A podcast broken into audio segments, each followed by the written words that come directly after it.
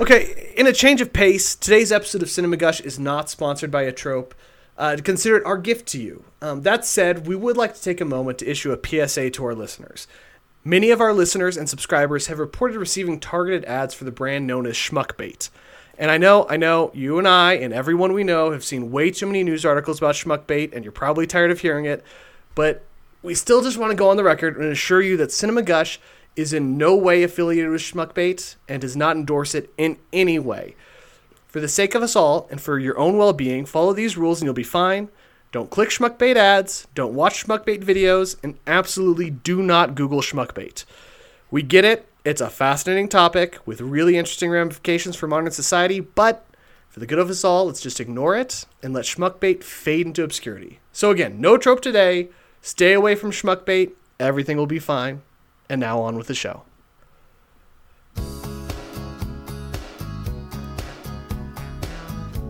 Well, hello everyone, and welcome to yet another exciting episode of Cinema Gush. I'm one of your hosts, Nick. And I'm Brendan, and we are joined today by John Riley. He is a Montana journalist and one of my best friends in this entire world. And we're really happy to have him here to talk about a movie that, once again, I have never seen before. We are talking today about Gremlins. Well, thank you, thank you guys so much for having me. It is a distinct honor and privilege to be here.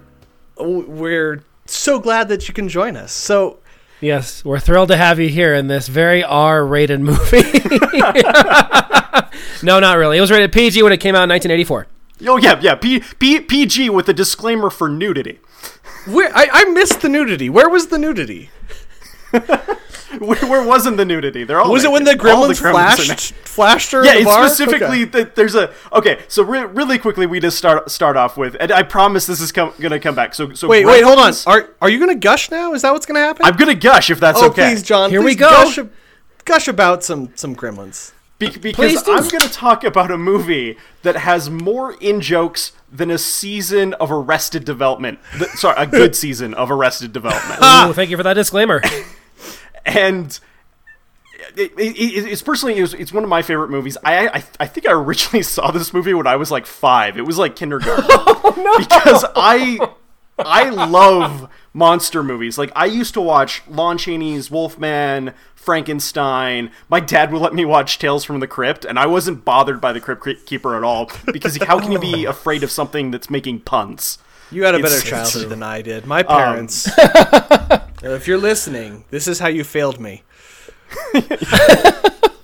no, no, this is. This, I get th- that. That's probably fair. Uh, so, so um, it, it, was directed by Joe Dante, who uh, you might also recognize him. He directed The Burbs. Uh, he also directed one of the segments in the Twilight Zone movie. Which one was uh, that? It, Do you know? Uh, I think. Because I, I, saw that, I meant the, to look it up, but I, I think he. I thought he did the the the boy one, the boy with the that has like the god powers. I could be mistaken. Interesting. It will come back. That I well, swear, I'll, all of this I'll will come back Go. to reference to. Yeah, not the helicopter one, right? No, no, that movie killed people. For the record, Twilight. Zone yes, it did. People. Absolutely killed people. Huh. uh, all right. Um, and then the screen screenplay was by Chris Columbus, um, the arguably amazing. better humanitarian Chris Columbus. It, correct me if I'm uh, wrong. Chris Columbus didn't mean to make this into a movie, from what I can. No, tell. it was a spec script. He, he, it was just it was a script that he took to places to say that, hey, look at me, I know how to write. and Steven Spielberg saw this and was like, this is the most original thing I've ever seen. I want to make this into a movie. However, this is really dark. We're gonna have to change a lot of this. oh, because oh. The, the, the original film, the Gremlins ate the dog and killed the mom ate the dog and killed oh the mom. It was, it was, This was very much an R-rated film. This was this was released as a uh, PG movie, and was one of the reasons that we have the most profitable rating in the movie system, the PG thirteen. So it, it was this and and Temple of Doom, so right? This Temple, Temple of Doom, of Doom the Kali Ma scene, like yeah, Yep, and then Red Dawn was the first movie to ever have a PG thirteen rating. Really? The Patrick okay. Swayze one. Yes, yes, that was the first one. Yeah, and this movie definitely is not a PG movie, but I wouldn't quite say it's it not was an, an R, R movie it's, either. It's, no, I, I think this this is a, a prototypical PG thirteen movie. So you're watching this at how old now? I think I was in kindergarten. I think I was in kindergarten the first time I saw this. What was that experience like right there? It wasn't as bad as seeing Jurassic Park That, at that a young age. I think that was my first Really, my parents, movie. my yeah, my I was raised by the television. Uh, no, no, but it, I, I loved it. I thought it was great. I I really liked uh, Gizmo the Mogwai. I really I thought the Gremlins were cool, and I don't know to me because they were they they have this like Looney Tunes esque way about them that it didn't really bother me what necessarily they were doing or was happening because it seemed more like a cartoon which also to point out that chuck jones who is one of the major uh, minds behind looney tunes has an appearance in this movie Where is he? That's right. Th- thanks anyway, Mr. Jones at the bar, like right off the bat in the movie. oh, Yeah, he's, he's, the like one of the. he's like commenting on on the drawing uh, that billy has That's of Mrs. Harris as the dragon thing. Yeah, yeah. Yeah. Uh, uh, so, uh, if we want to start in the in jokes, because one, there's an in joke for you uh, as as well. You know, commenting on car- cartoons and the fact that there's so many Looney Tunes reference. It so the town is called Kingston Falls, which is a riff on Bedford Falls from It's a Wonderful Life. And there are so many Frank Capra references. My and, wife and was asking, "Is this the same set as is a, It's a Wonderful Life?" Because I know it's It's- it's it's uh Back to the it's Future. Hill Valley. It is, yeah. It's, it's the Universal back lot. Um, and yeah, they shot Back to the Future a, a year and a half later. Yep. It's it, uh, the the Kingsford Falls is not where where they filmed it. It was actually so, uh, uh, uh, To Kill a Mockingbird was filmed filmed there, and Jingle All the Way was actually filmed Yeah. on that same set too. Which we've but- but- referenced several times in this podcast. So yeah, several. There's a bunch of Capra, Capra reference. Like uh, when they're watching the uh, educational film in school. That's that was a Frank Capra educational Technicolor film that he made for CBS back in the day. So, okay, so so to, to start right off the bat, right off the bat, we've got um, Mr. Wing's uh, grandson. His grandson is wearing a New York Yankees hat, just like Short Round, which from Temple of Doom, which came out the same year, which was directed by Steven Spielberg, who produced Gremlins. Who also had the Indiana Jones billboard like not one minute later. Right, right. Leaving the shop.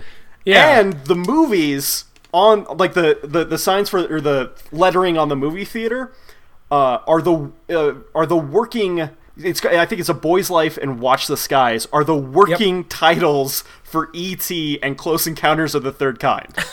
That's amazing. So okay, now And this, ET. and this is uh, we'll we'll get to it. We'll, we're, we're we're saving the juiciest, best in joke scene in in in my opinion in movie history. all right. Uh, please, car- uh, don't let me stop you. just ju- just to continue on, uh, the you see the doctor's office, which is Doctor Moreau. Uh, there you go. Nice. there is so Mrs. Mrs. Deagle is clearly being imitated to be the Wicked Witch. Like she has the mannerisms. She's she's talking about killing the dog. Like she's clearly supposed to be. Did not the, put that together. Uh, and then we have we have Corey Feldman uh, appear in one of his very first movie roles, and also establishing Corey Feldman's childlike relationship with older children. You know, 1984 was just a simpler. It was a simpler, different time. Like as the movie illustrates, like a father could make a very decent, honest living just being a quack inventor. You know. Oh, I'm The different convinced that, times. that Billy is the one paying the mortgage, working at the bank. Oh, I think they good make a line about that, that. That he's supporting the whole family. That he's he's the backbone of the family. um, and speaking of, so you got you have Phoebe Cates as uh, Katie, and and Phoebe Kate, who also has one of the darkest turns. Oh my God. Holy Like, hell! good Real lord. quick, spoilers, spoilers, spoilers. Please watch Gremlins. Spoilers. That yeah, spoiler part for this movie that's older than all of us. Yeah, right. Hey, yeah, I get it. I get it, man. But that when she's given that that speech about why she hates Christmas, like my jaw's on the floor. I'm like looking around the room, and I have like Gizmo's reaction. I'm just like, is this chick for real? Right? that that tonal shift was so dark that it ended up being. I don't know if it was intentionally funny, but I found it pretty funny. oh yeah, that, that, well, it's, it's a dark comedy, and this is like you know this is coming off Werewolf in in London, where you know the the sort of the birth of these dark comedy movies. Mm-hmm. But man, is that like? So why do you hate Christmas? Well, my dad died in a chimney. Right, And, and speaking of Gizmo, so Giz, Gizmo is voiced by celebrated hypochondriac Howie, Howie Mandel. Right, right. and uh, the other Mogwai, uh, which really cool. let- Let's first before we get into that. So, so I love the fact that they have a definable rule set to them. You, you don't feed it after midnight. You don't get it wet. Sunlight kills them.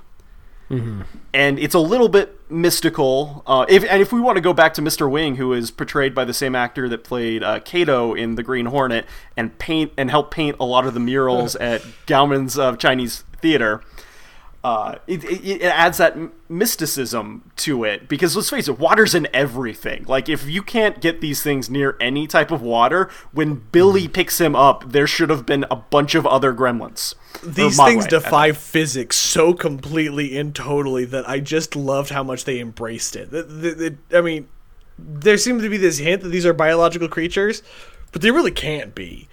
and and that's and so when he when they get wet that's one of my favorite practical effects and that that's the other thing too there's only one sh- or well there's a couple shots a couple animated bits but there's only one claymation bit otherwise everything else is done practically and What was I- that bit? I- uh, so when the gremlins are like walking down the street, that's claymation. It's the only claymation shot. Okay. It doesn't really look that good, but the rest of the movie holds up because it was all practical. Well, I, I, I gotta assume that they were building off of ET technology to, to make these animatronics because they looked freaking amazing.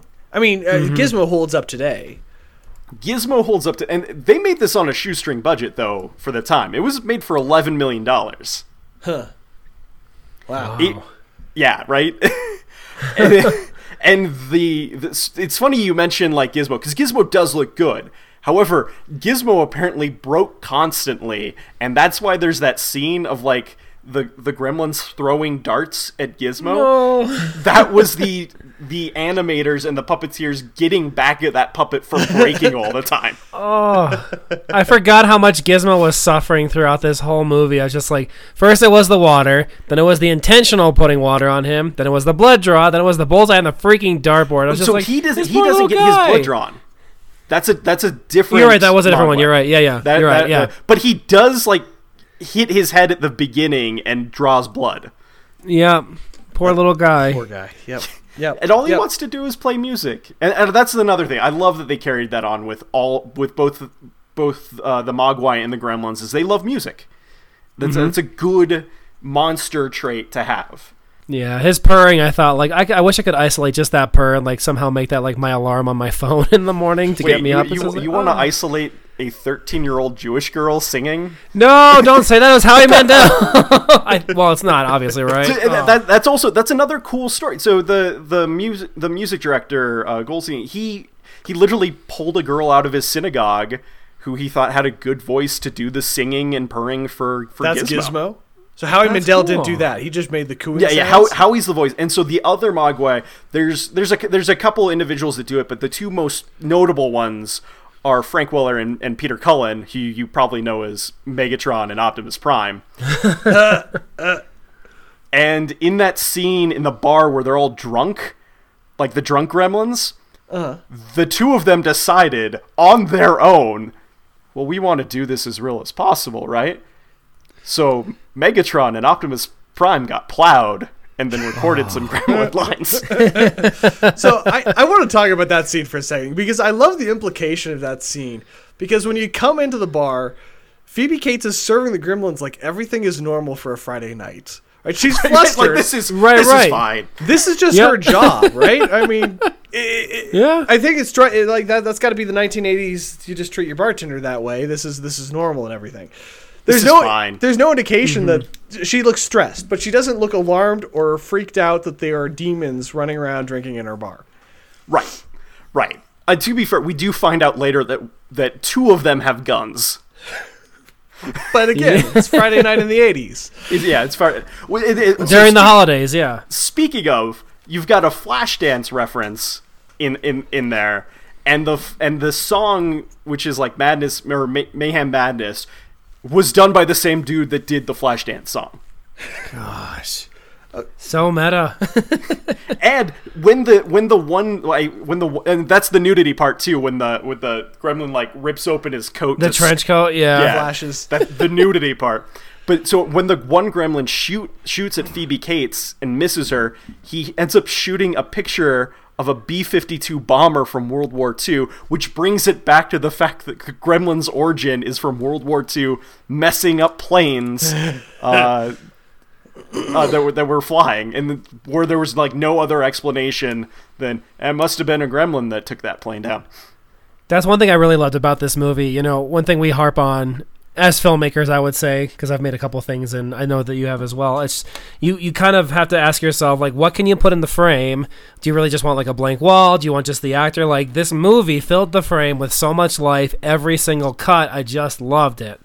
and, and Oh, not yeah. distractingly either. Like there's Right. So I, I think I think this is a perfect time to get to the the the coup de grace, the je ne sais quoi, the the the super size me scene that has the most in jokes of any scene that I have ever seen, and that is when uh, Billy's dad, uh, played by uh, Hoyt Axton, he's at the convention.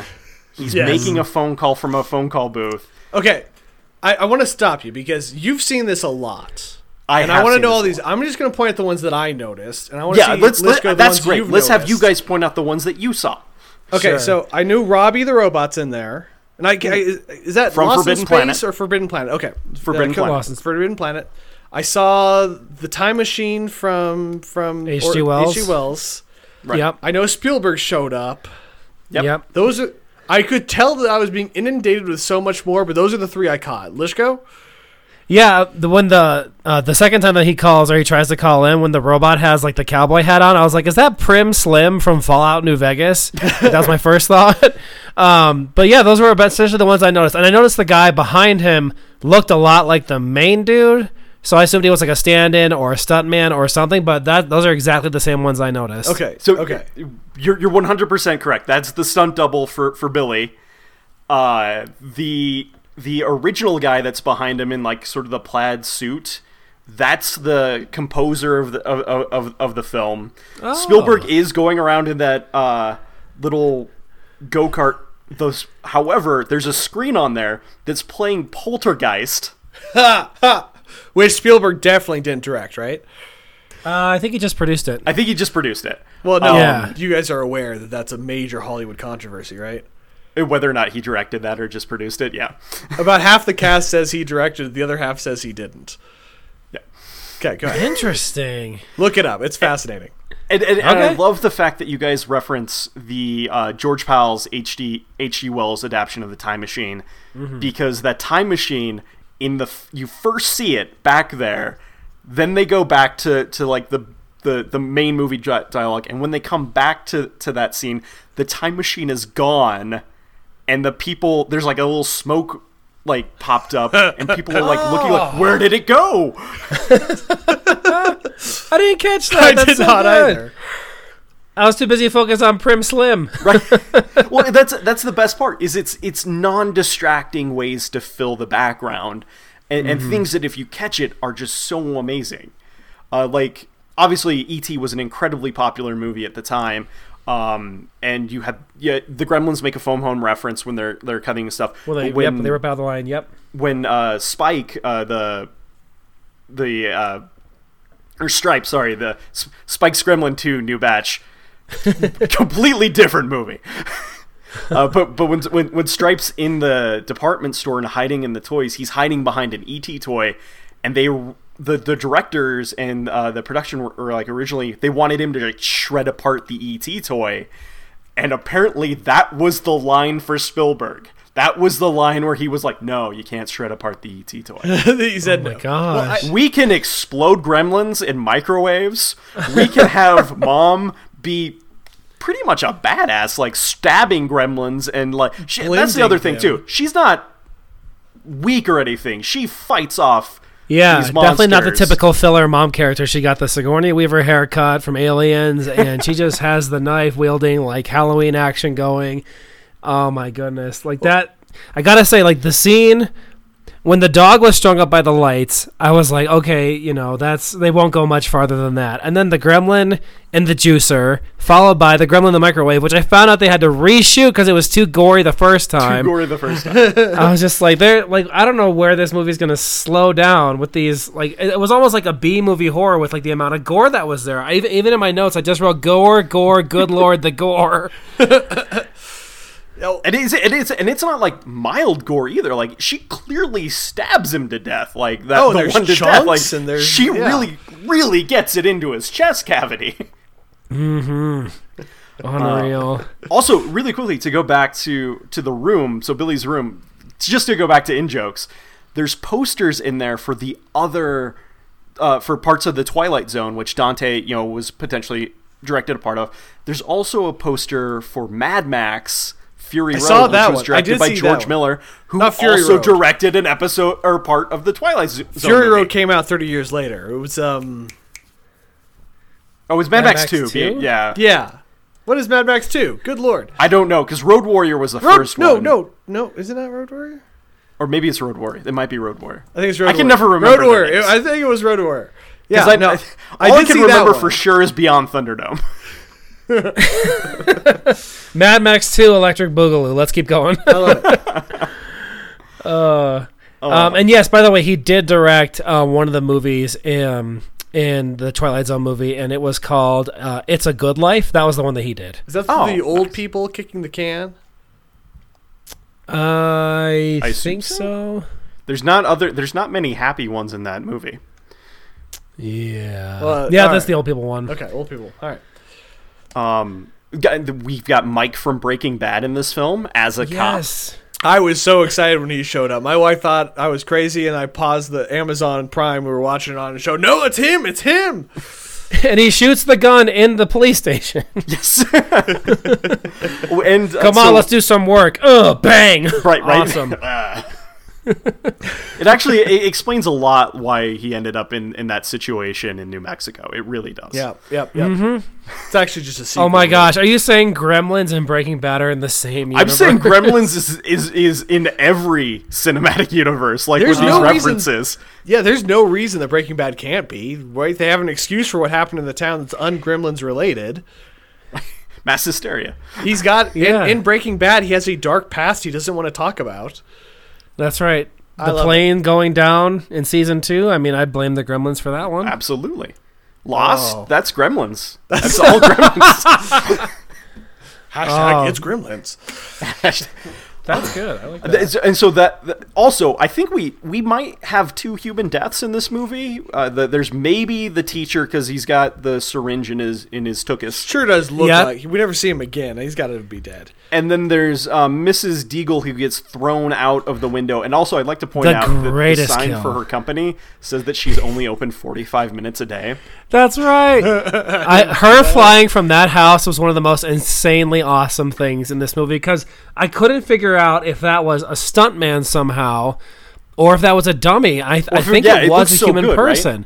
Right. And so when she went flying, oh my gosh, I love. So that was my, that was my favorite kill. So you have those two, and then the couple, right? The guy who only likes American cars, him and his wife. Because when the police officer Oh, ended yeah. that phone call, Oh, he was like, he was like Yeah, such Dick a Miller. sad story. Yeah. So those that'd be four human deaths, right?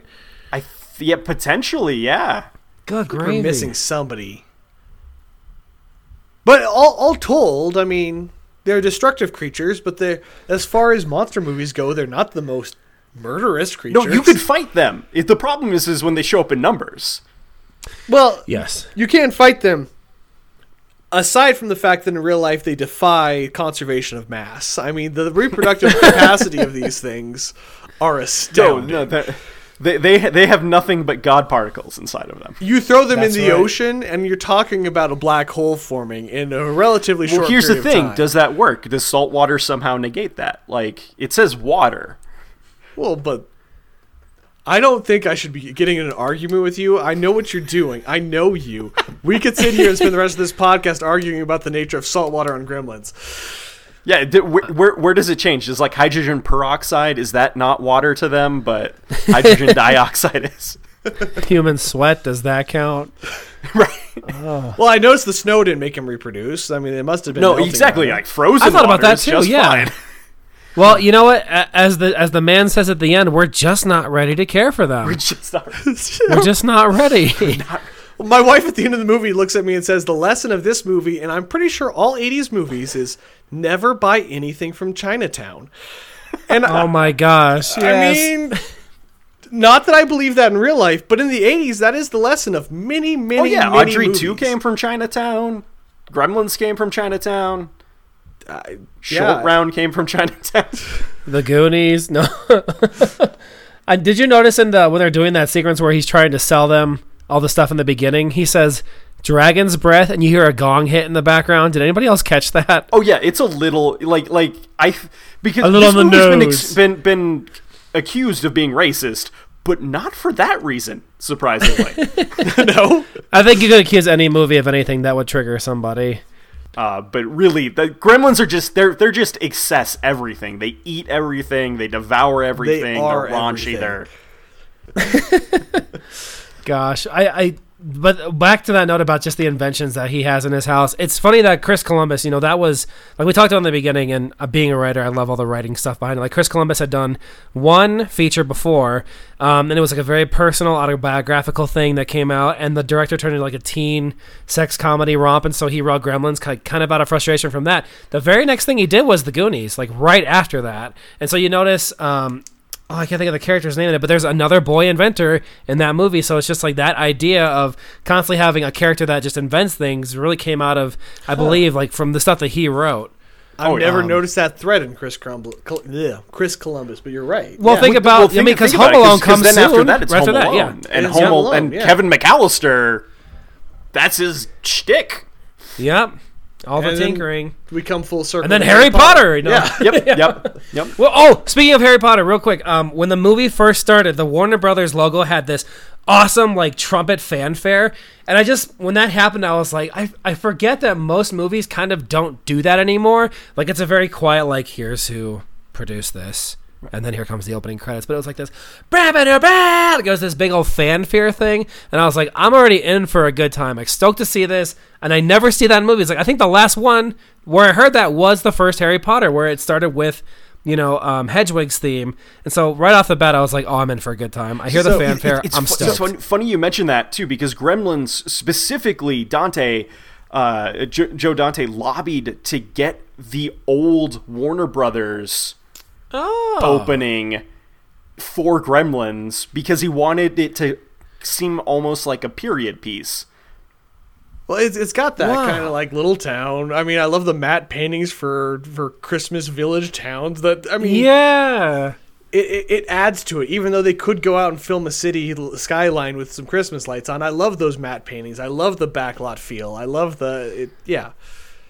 Now, yeah, you- the very last matte painting in the movie was like my favorite shot of the whole film. oh, it's oh yeah, it's Now, because that's something to say. Like this is not a perfect movie. Like it's it's a good movie. I really like it, but this is Mm-hmm. not like. It's funny because like there's so many Frank Capra references. This is no Frank Capra. it is wildly Right. entertaining, though. Man, I mean, okay, so uh, was was Snow White in public domain? How did they get the rights to show Snow White? So so back then you didn't have DVD or the internet, so getting the rights to a because Snow White came, came out in what 35. You had 30 it yeah, was a lot yeah. easier to get the rights to movies. They still had to get permission appear from in other Disney, right? movies. Yeah, but Disney was a lot cooler back then, Brenda, before it guess that's what I became was kind of the like, monster Disney that was it is now. Because Walt would actually Walt, when did Walt Disney die? 68, 67? Roy it was right after Jungle. Book. I think Roy would have been cool with Yeah, it. Roy probably would have been totally fine with it. He's like, you want to use our at the at this time fifty year old movie for a brief scene in in your film? In the 80s, We will like, gladly Disney struggled like crazy in the 80s, too. Like, that's when they were going massively downhill, heading towards bankruptcy. So I'm sure any Sure. extra dollars they were happy to take. It, it just seemed like the perfect movie to have a, an audience full of demonic looking gremlins watching. Is Snow White and the Yeah. Singing Hi-Ho. Hi Ho. yeah, hi ho, so good. oh man. So I, for the record, now I don't think I've expressed this. I for years got this movie confused with Trolls. With Troll, It spawned. It spawned all those like copy movies, like Critters, Trolls. Uh, t- I think there's Hobgoblins is like the worst offender. well, I- yeah, I mean, I so the scene where where uh, Phoebe Cates is giving her dark turn backstory. I had to rewind and rewatch it because I was going down the rabbit hole of 80s spin-off movies from this movie, and it was it was a long. I ended. I I mean, spent some time looking at Fast Times at Ridgemont High because I knew Judge Reinhold and Phoebe Cates are both in that. Speaking of which, Yep, Judge they are both in that. Judge Reinhold never gets his comeuppance in this movie. So there's a there's a deleted scene. Is there? I, I There- it there is- seems like he- there had he- to be. There, yeah, he would he used he actually had more of a role, but it it ended up on the cutting room floor cutting room because floor. film's expensive. Ah, Did he die or something? I mean, I don't remember, but he had his comeuppings. he Like got his comeuppance because he he there, there was like a they plot up- with him trying to get with Phoebe Cates, and they, they definitely set up him getting his comeuppance. But yeah, no. Right as she's giving her dark turn, I and to take it back to Harry Potter, I was reading about how uh, J.K. Rowling has been accused of copying trolls. Have you seen that? Because the main character No. of, is named Harry Potter in the movie. Is it trolls or troll? now, so there's Troll, and then Troll Two is what that takes Yeah, me to okay, so- immediately. yeah, with But you're with referring to Elaine. trolls with the gems on the belly, right? Yeah. Yeah. Well, it's funny you mentioned like that little oh my god bit because like when she's giving her whole diatribe of like how her dad passed away in the chimney and oh. all these different things, I was taken about I was taken to the room when I saw it. And it's like the doctor results are in. I have breast cancer. And it was just like you have like one cancer. polar op yeah oh. what polar opposites of how to reveal like something awful happening to a character. But I kind of love the the tone shifts. I mean, it's a normal '80s kind of teen fantasy element drama, and then the trolls Mm-hmm. mutate, and it becomes something entirely different. And then we take a Yeah. moment to be really dramatic, and then it's back to the chaos and the crazy. I I I enjoyed this wildly. The crazy thing is like the sequel, which which Chris Chris Columbus did not write. Chris Columbus was not involved in. The only very thing I know about the sequel is the Key and Peele sketch. Yeah, so you should watch the sequel for for New Year's because it's a New Year's movie. Um, Oh. but she makes they they even like make a joke of it in the sequel about her and and Lincoln's birthday, like, and I'm like, this is. This is wait wait wait wait wait. So you've def- you said this is an established character who had a life tragic event, and now you're just making her to have like a horrible event on every holiday, like every minor holiday. She hates Lincoln's birthday in the sequel. Is that what you're saying? Yeah, yeah, they like start off as like they, it, something truly happened to me on, and, and like like Billy like says that's enough, that's enough, we need to move on. Love it. Uh, and she quit acting soon after that. yeah, to, to, to be fair, it's uh, not. Uh, yeah, the the guy that played Billy did, didn't have much. I mean, he still works, but it's not like It looks like mostly Great B work. movies and, and TV roles, right? yeah.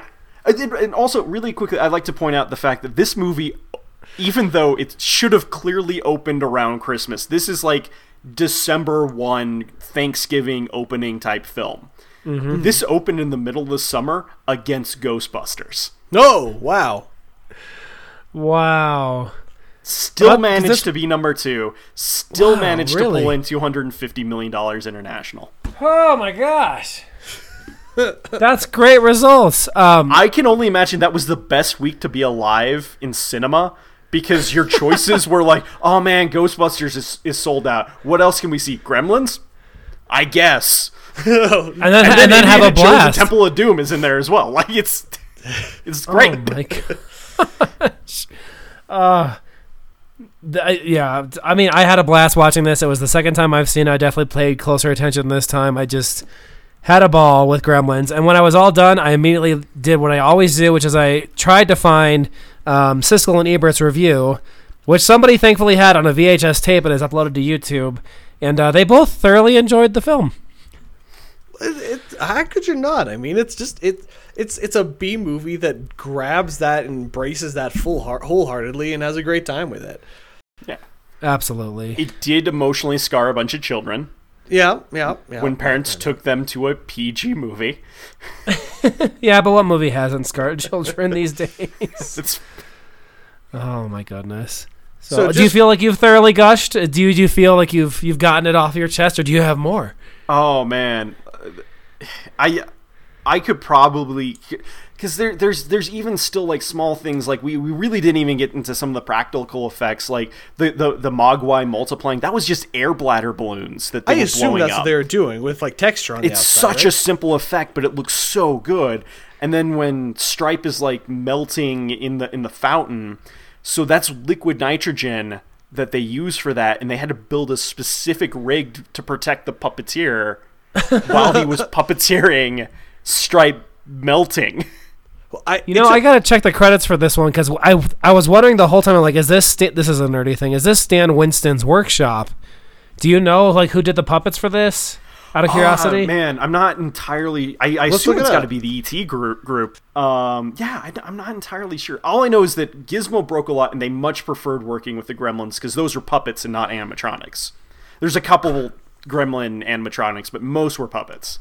Let's see. It was Chris Walas and Rick Baker who designed and did most of the puppets for the Gremlins movie. Very interesting. I'll have to look more into that later.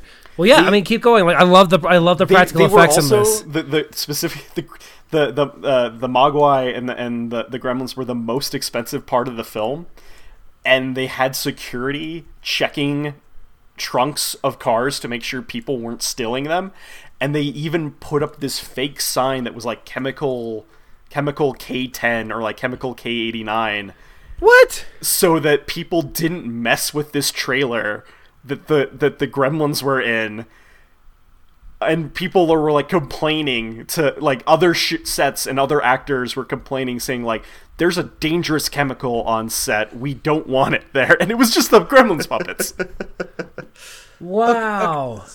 I have known you for a long time. We've talked a lot of movies. I don't think I've ever heard you talk about this movie. How many times have you seen this movie? it's it's a christmas tradition it's a it's it's a christmas like my my wife and I we have a tradition of watching Die Hard every single year. I'm actually not sure if we did that this year. We'll do it. We'll do it before the end. Lischko Uh, loves people who think Die Hard's a Christmas movie. Yeah. Oh my gosh. It's just you know what it is. Uh, I just, ra- it's, it's rattle just there's this. always there's always one person on Facebook every year who's just like when I tell someone Die Hard's a Christmas movie, they're so shocked and surprised. I'm like, no, Oh, they're no. not. Nobody is. No, it's I'm not I'm not saying like that. I'm saying the fact that Die Hard's a great movie to watch with family. Oh, Like, it is. It's, It it's- absolutely it's is. solid just across the board. You can watch it with your family. It, Yeah. it's got something for dad. It's got something for mom. Uh, no, It's got Severus Snape, so something for the kids too. you'll hear Like, no like how argument Knives Out here. is a, is is is a Thanksgiving movie. It's just a good movie. Hey, Like, speaking of which, have you seen that yet? Let's go. What's that? The Last Jedi? Knives Out. No, shoot, not yet. Go watch that. Before the next podcast, I promise. Go I will. watch yeah, that. I It's so good. It's great.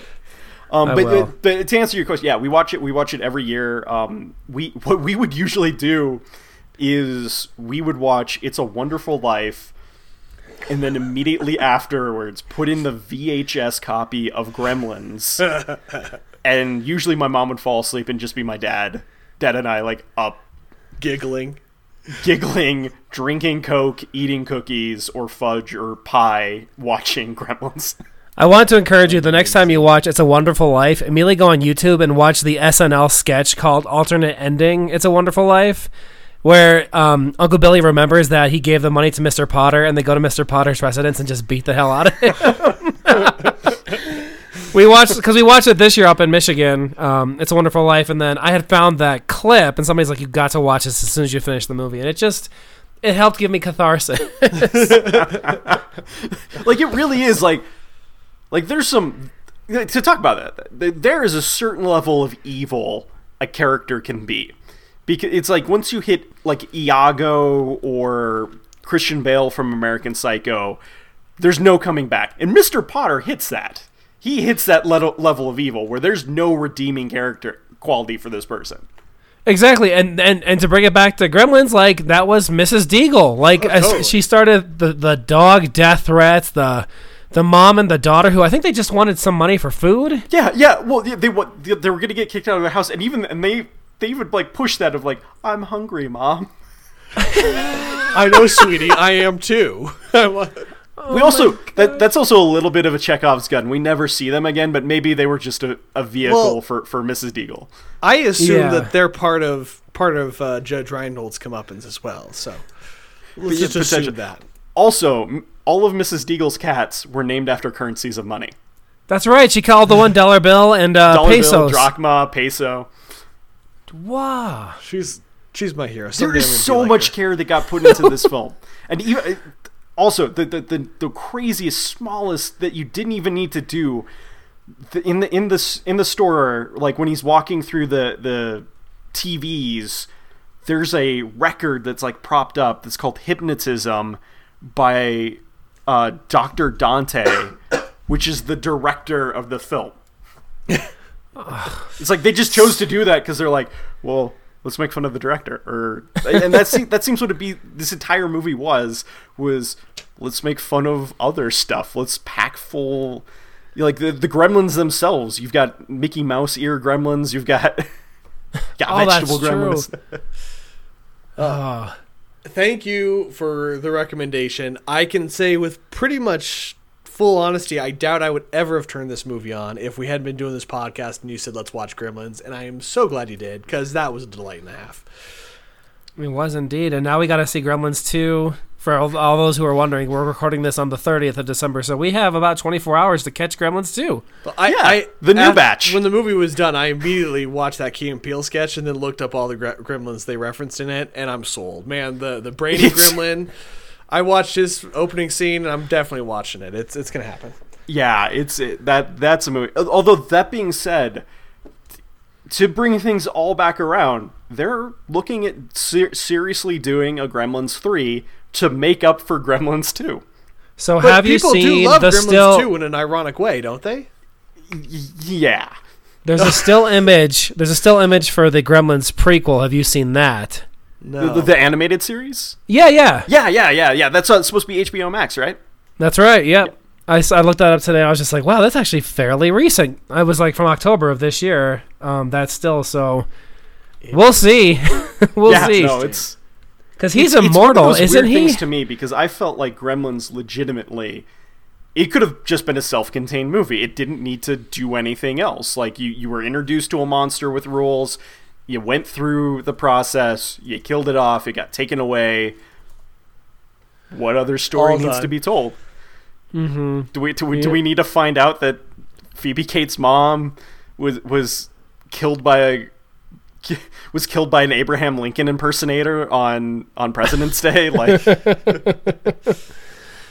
she, she was crushed by a cornucopia on Thanksgiving. Like oh, that was her dog. Yeah, I'll say like I, I think John like so the movie definitely seems to have like a very personal special thing for you. It sounds like you know you saw when you were five and the tradition of singing with your dad just lives on. I think that really helps make. That's what we love about Gush is like the movies that people love are so personal to them, and I think that's what I, I loved about your story is like you got to see it when you were five. Good God. Uh, hopefully you didn't put anything in the microwave, but um, so this is the part where I'm going to ask you to give me a number between one and something absurd, and we're going to uh, just pluck a random person out of the cast. So John, I'll take a number between one and two hundred and sixty-eight. let's let's go with eighty seven. 87. Ooh, we might actually be in the actor territory. Ooh. Uh, no, we are on Phil Rawlins, who was the head, the unit production manager. Let's see what Phil's up to here. He passed away a couple years ago, but he oh, no, worked on. Phil. Yeah, he worked on yeah, Gremlins is one of his big credits. He worked on F Troop, the show, Gremlins 2. He was the production manager on uh, Star Trek: The Motion Picture. He worked on, um, gosh, a bunch of TV series. My goodness, this guy's had a great career.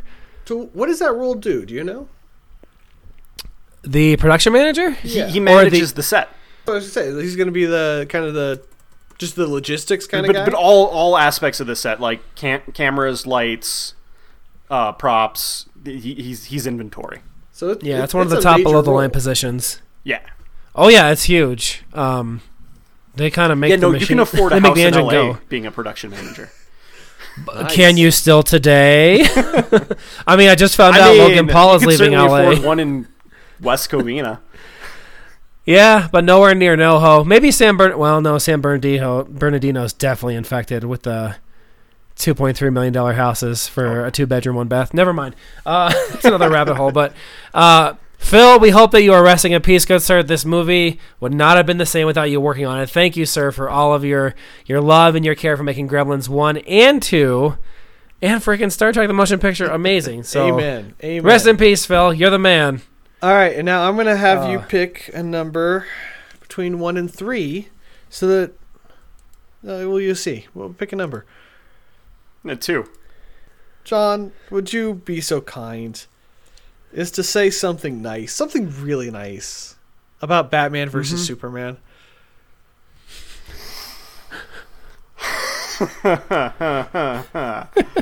Um, hmm. I so besides the fact that Batman versus Superman paid the rent for a lot of people in the movie industry, I hope. Batman versus Superman has Henry Cavill in it, and he is my s- second to third favorite Superman.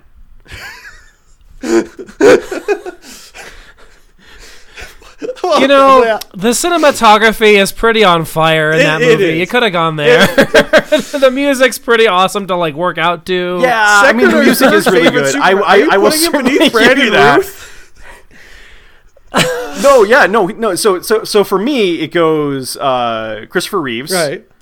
And then it's a tie between Henry Cavill and Tim Daly. Okay. Okay. Hey. Hey. Hey. That's fair. Because That's animated fair. animated Superman, he's I thought he did a great job. Okay, so I would say easily the second best live action Live action. Superman. because you can't put him above Christopher Reeves. Like I mean, look, Dean Cain's number one, and everybody else is tied for second, in my opinion. I Oh, I also thought Amy, Amy Adams did a fantastic job. I will also say, I will legitimately say, I think every actor in that movie gave 110% Absolutely. For not a great script. I I still think that that the movie is well shot. It looks gorgeous. The casting I have Mm-hmm. no issue with. I think eh, let- let's be clear. I think Ben Affleck could have been an amazing Batman with a good cast. I think I still think um, Uh, we're, we're going to see great Mark Mark Zuckerberg. Zuckerberg. no, I was uh, he could have been he could have been a very interesting Lex Luthor, depending on how they did him. And the best thing to come out of that movie, and the nicest thing that I can say about this movie, is we got Wonder Woman out of it because Gal Gadot. Oh, I thought you were going to talk. We, we got Michael Sheehan talking about flippers. No, no, Why did you say that name? Why did you say that? no. you know, I'll I think never w- forgive it for that. I don't know if it was last week or two weeks ago, Brendan, but we talked about um, not seeing trailers. Like I had, there was a period in my life for about two or three years where I just burned out on trailers and I decided to stop watching them, and so I didn't see a second of Batman versus Superman, any footage, didn't read any commentary. So when Wonder Woman popped up on screen, I was genuinely surprised.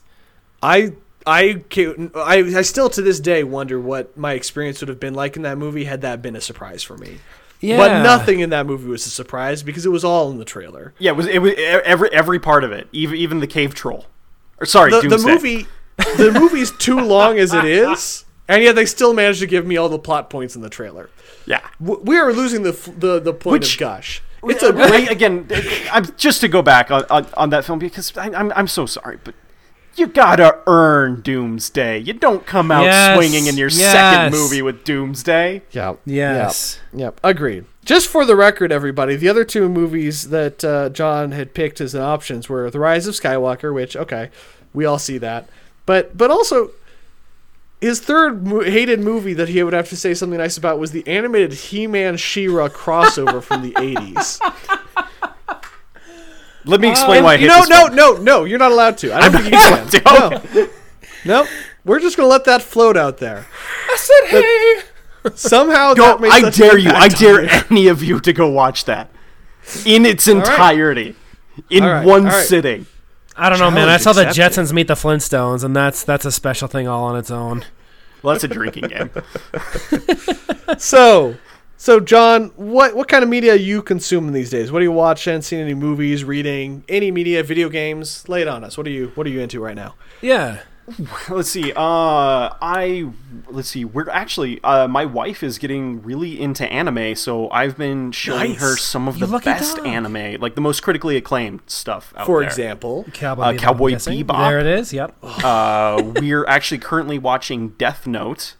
Oh, also great. Um, what My what do- copy of the Cowboy Bebop vinyl soundtrack showed up last week, so we've been playing that. So we, excuse me, we've been playing that a lot recently. She she she just finished um, uh, Full Metal Alchemist Br- Brotherhood and Your Lie in April, which is I I think Your Lie in April is one of the most on my beautiful. list. I haven't done that. so series out there. bittersweet. What a lovely, lovely series. That's on Netflix, Brendan. By the way, if you I know it's a, it's on my it's on my queue on Netflix right now. And then my then gosh. as for movies go, oh, we just watched Soul. Soul was fantastic.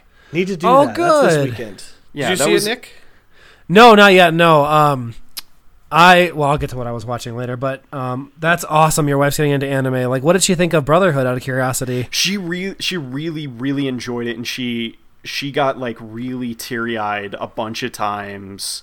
I've not seen Um, it, so All right. So and not not to go into like too too too many spoilers, but the, there is probably the there there is the Phoebe Cates. My dad dressed up as Santa Claus died it died in the chimney moment in Full Metal Alchemist, and it comes to you in the third episode. oh my gosh, I know exactly what you're talking about. And all right, three episodes. I can yeah, do that. th- three episodes in, and it really is. It's a it's a huge tonal shift. Yeah, and we could deep dive about Full Metal because it's funny. This is good. Here we go, nerd stuff. Like the top ten animes of all time, often listed on websites. You'll find Full Metal Alchemist like being number ten, and you'll find Brotherhood being like two or one, like almost every time. So I love the first one for what it did so differently from the manga, and I especially love the hell out of the music. Um, and then Brotherhood was just like. Ah, I- I Well, the Brotherhood gush, was but- just so it was so clean too. It, it was so well paced. It was so uh and, and they and the moments that they chose to focus on like um uh, the the fight between I, air quotes fight between Mustang and Lust were just perfect. Mm-hmm. They were perfectly done, perfectly timed. Well, this sounds like a rousing endorsement to me. I will get on that. yes, um, you must simply must. Oh, and we also uh, uh, my wife's one of my wife's favorite uh, was Paranoia Paranoia Agent, which is a kind of indie anime. Yes.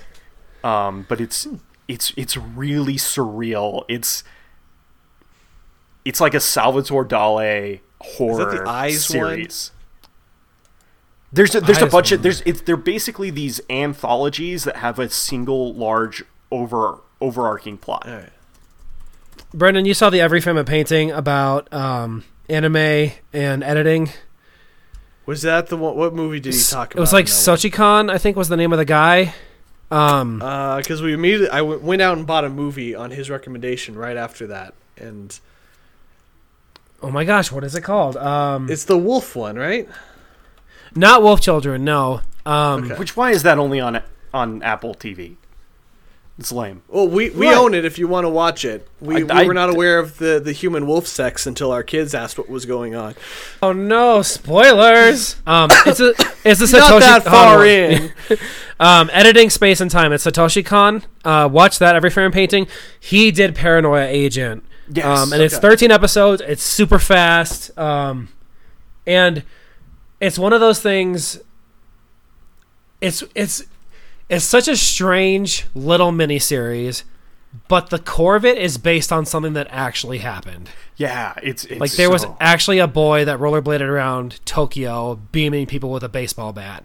Like, yeah. So that that's a great recommendation as well. Yeah, and, and it's it's so like like I said, it's it, very anthology, but it's so well done, and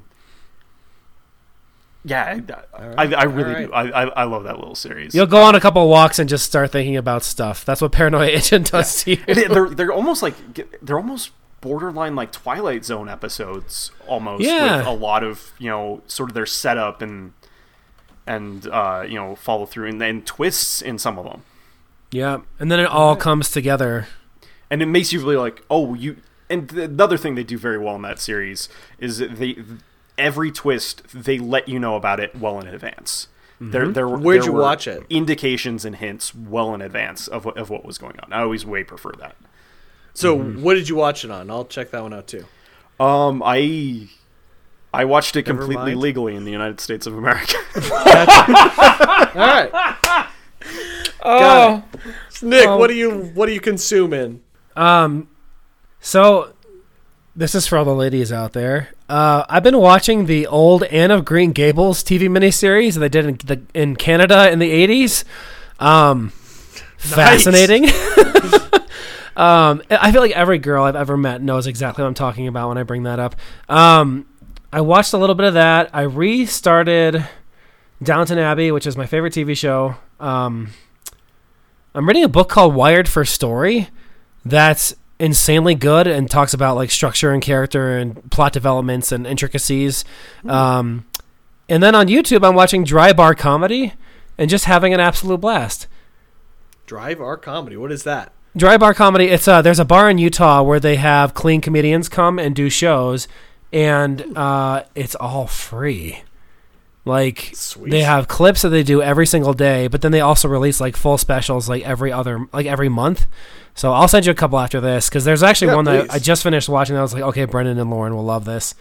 So, um, and then uh, on and off, Poldark. It's this old, it's this BBC show that's just it's just We- awesome. We've done our fair share of Poldark in this household as well. Yeah, Monica's on season three upstairs right now. I can actually hear um, that Hobbit Nice. talk. Well, he's not a Hobbit; he's a dwarf talking right now. So that's what I'm into. What are you into right now? Uh, so my wife bought me a bunch of books for Christmas. I decided the one I'm starting with is um, Mexican Gothic, which I'm really enjoying. It is 1950s Mexico, feat starring like kind of a, a wealthy debutante style uh, protagonist who is called away to check on her cousin in a who got married and is in a dark, dank, oppressive house with her husband and their crazy family. And I think it's going to turn like Guillermo del Toro horror, but it hasn't gotten there yet. But I'm really enjoying the heck out of it. And that's a book or that's a comic book? No, it's a book. It's a Okay. It's a it's a novel. Now, now, Awesome. when you say Guillermo del Toro horror, do you mean critically acclaimed but not really seen by the mass audience, or I well, it's hard to say. I'm I'm, I'm saying that in six months when they announce that he's got the film rights, I'll I'll just nod ahead and say, of course he does. Oh man, good old Guillermo. It's very good. I'm enjoying it quite a bit. So I'm doing that. Um, we we watched Wonder Woman, which if I'm going to give you my review of Wonder Woman 1984, did either of you see it? uh, did not John- see it. John, did you? John- I, did you I see have it? I have not seen it yet. We have not committed to the new HBO Overlord quite yet. We did a month because they have Wonder Woman. Um, so it is. I know a lot of people have very strong opinions of it. I will say it is extremely cheesy. The plot holes in it are so big you drew- could drive a cruise ship through it, and I didn't care because it was delightful, entertaining, and exactly what I needed at the end of 2020. I had a great time with it. So, I, I again, I haven't seen the movie. However, there is specifically reference to a Steve Two incident. How do you feel about the Steve Two incident? Oh, if you're gonna think about the philosophy of this movie, it's all very troubling. Don't do that. Okay. Just don't think about any implications Okay. of anything.